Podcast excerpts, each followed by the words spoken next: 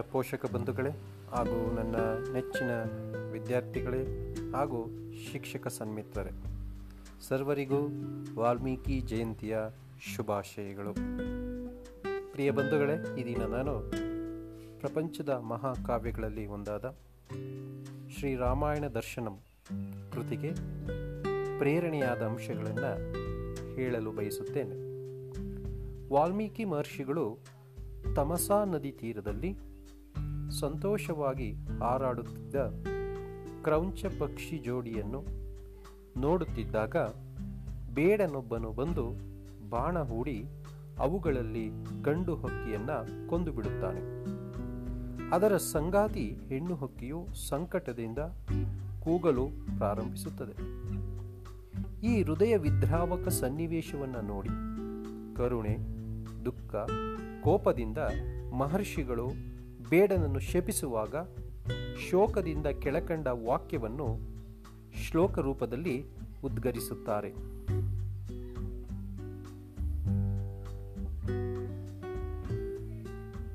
ಆ ಶ್ಲೋಕ ಈ ರೀತಿದೆ. ಮಾನಿಷಾದಂ ಪ್ರತಿಷ್ಠಾಂ ತ್ವಮಾಗಮಯ ಶಾಶ್ವತೀ ಸಮಃ ಯತ್ಕ್ರೌಂಚಮಿಥುನಾದೇಕಮವಧಿः ಕಾಮೋ ಮೋಹಿತಂ ಮಾನಿಷಾದ ಪ್ರತಿಷ್ಠಾಂ ತ್ವಮಾಗಮಃ ಶಾಶ್ವತಿ ಸಮಾಹ ಯತ್ಕ್ರೌಂಚಮಿಥುನಾದೇಕಮವಧಿः ಕಾಮಮೋಹಿತ್ ಇದು ರಾಮಾಯಣ ರಚನೆಗೆ ಪ್ರೇರಣೆಯಾದ ಘಟನೆ.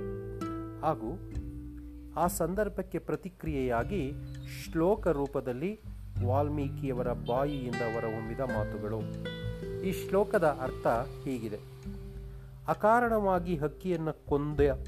ಏ ಅನ್ಯಾಯಿಯೇ, ನಿನ್ನ ಪಾಪದ ಫಲವಾಗಿ ನೀನು ಈ ಕೂಡಲೇ ಸಾಯಿ ಎಂಬ ಮಾತನ್ನ ಈ ಅರ್ಥ ಒಳಗೊಂಡಿದೆ. ಮಾನಿಷಾದಂ ಪ್ರತಿಷ್ಠಾಂ ತ್ವಮಾಗಮಾಹ ಶಾಶ್ವತೀ ಸಮಾಹ. ಯತ್ಕ್ರೌಂಚ ಮಿಥುನಾದೇಕಮವಧಿ ಕಾಮಮೋಹಿತ್. ಎಂಬ ಒಂದು ಮಾತನ್ನ ಇದು ಒಳಗೊಂಡಿದೆ. ಇದಾದ ಮೇಲೆ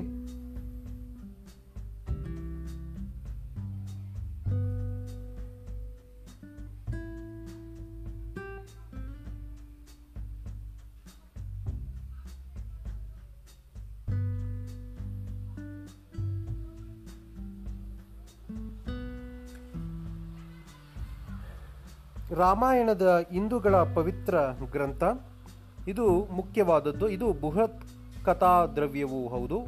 ವಾಲ್ಮೀಕಿ ಮಹರ್ಷಿಗಳಿಂದ ರಚಿಸಲ್ಪಟ್ಟಿದೆ. ರಾಮಾಯಣವನ್ನು ತತ್ಪುರುಷ ಸಮಾಸವಾಗಿ ವಿಭಜಿಸಿದರೆ ರಾಮನ ಪ್ಲಸ್ ಅಯಣ, ಅಂದರೆ ರಾಮನ ಕಥೆ ಎಂಬ ಅರ್ಥ ಬರುತ್ತದೆ. ಸುಮಾರು ರಾಮಾಯಣವು ಇಪ್ಪತ್ತು ನಾಲ್ಕು ಸಾವಿರ ಶ್ಲೋಕಗಳಿಂದ ಕೂಡಿದ್ದು, ಏಳು ಖಂಡಗಳಿಂದ ಕೂಡಿದೆ.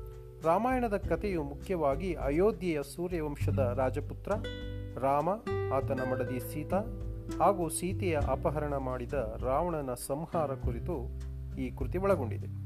ವಾಲ್ಮೀಕಿ ಮಹರ್ಷಿಗಳಿಂದ ರಚಿತವಾದ ಈ ಕಾವ್ಯ ರಾಮನ ಮಕ್ಕಳಾದ ಲವಕುಶರಿಂದ ಪ್ರಚಲಿತವಾಯಿತು. ಪ್ರಾಚೀನ ಭಾರತದ ಪ್ರಮುಖ ಸಾಹಿತ್ಯ ಕೃತಿಗಳಲ್ಲಿ ಒಂದಾದ ರಾಮಾಯಣವು ಭಾರತ ಉಪಖಂಡದ ಕಲೆ ಸಂಸ್ಕೃತಿಯ ಮೇಲೆ ಆಳವಾದ ಪ್ರಭಾವವನ್ನು ಬೀರಿದೆ. ರಾಮನ ಕಥೆಯು ಅನೇಕ ಭಾಷೆಗಳಿಂದ ಬಹಳಷ್ಟು ಸಾಹಿತ್ಯಕ್ಕೆ ಸ್ಫೂರ್ತಿಯನ್ನು ಪಡೆದಿದೆ. ಸೊ, ರಾಮಾಯಣದ ನೀತಿ ಪಾಠ ಏನಂತಂದರೆ ವಾಲ್ಮೀಕಿ ತನ್ನ ರಾಮಾಯಣದಲ್ಲಿ ರಾಮನ ಮೂಲಕ ಮಾನವನು ಬಾಳುವೆಯ ರೀತಿಯ ಕುರಿತು ತನ್ನ ನೀತಿಯನ್ನು ವ್ಯಕ್ತಪಡಿಸುತ್ತಾನೆ. ಜೀವನವು ಕ್ಷಣಭಂಗೂರವಾಗಿದ್ದು ಭೋಗಲಾಲಸೆಯ ನೀತಿಯು ಅರ್ಥಹೀನವಾದದ್ದು. ಆದರೆ ಹಾಗೆಂದು ಯಾವುದೇ ವ್ಯಕ್ತಿಯು ಪುರಾತನ ಶಾಸ್ತ್ರಗಳಲ್ಲಿ ಹೇಳಿದ ಹಕ್ಕು ಬಾಧ್ಯತೆಗಳಿಗೆ ವಿಮುಖನಾಗಬಾರದು.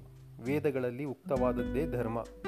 ವ್ಯಕ್ತಿಯು ಧರ್ಮವನ್ನು ಧರ್ಮಕ್ಕಾಗಿ ಪಾಲಿಸಬೇಕೇ ಹೊರತು ಅದರಿಂದ ಉಂಟಾಗುವ ಲಾಭ ನಷ್ಟಗಳಿಗೆ ಅಲ್ಲ ಎಂಬುದು ಅವನ ಅಭಿಪ್ರಾಯ. ಇಂಥ ಧರ್ಮ ಪಾಲನೆಯಿಂದ ಇಹಲೋಕದಲ್ಲಿ ಪರಲೋಕದಲ್ಲೂ ವ್ಯಕ್ತಿ ಕಲ್ಯಾಣವಾಗುವುದು. ಅಷ್ಟೇ ಅಲ್ಲದೆ ಯಾವುದೇ ಮಾತು ಕೊಡುವ ಮೊದಲೇ ಪರಿಣಾಮಗಳನ್ನು ಕುರಿತು ಯೋಚಿಸಬೇಕು. ಮತ್ತು ಒಮ್ಮೆ ಮಾತು ಕೊಟ್ಟ ಮೇಲೆ ಎಷ್ಟೇ ಕಷ್ಟವಾಗಲಿ ಅದನ್ನು ಉಳಿಸಿಕೊಳ್ಳಬೇಕು ಎಂಬುದರ ಬಗ್ಗೆ ರಾಮಾಯಣವು ಒತ್ತು ಕೊಡುತ್ತದೆ.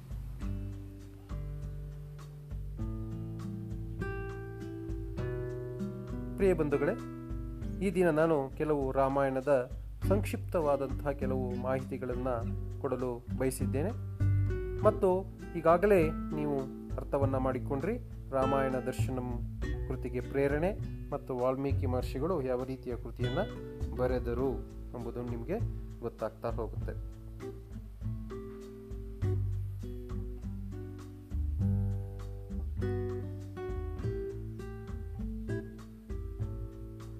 ಧನ್ಯವಾದಗಳು. ಮುಂದಿನ ಮಾಹಿತಿಯೊಂದಿಗೆ ಮತ್ತೆ ಭೇಟಿ ಆಗ್ತೀನಿ ಶುಭ ದಿನ.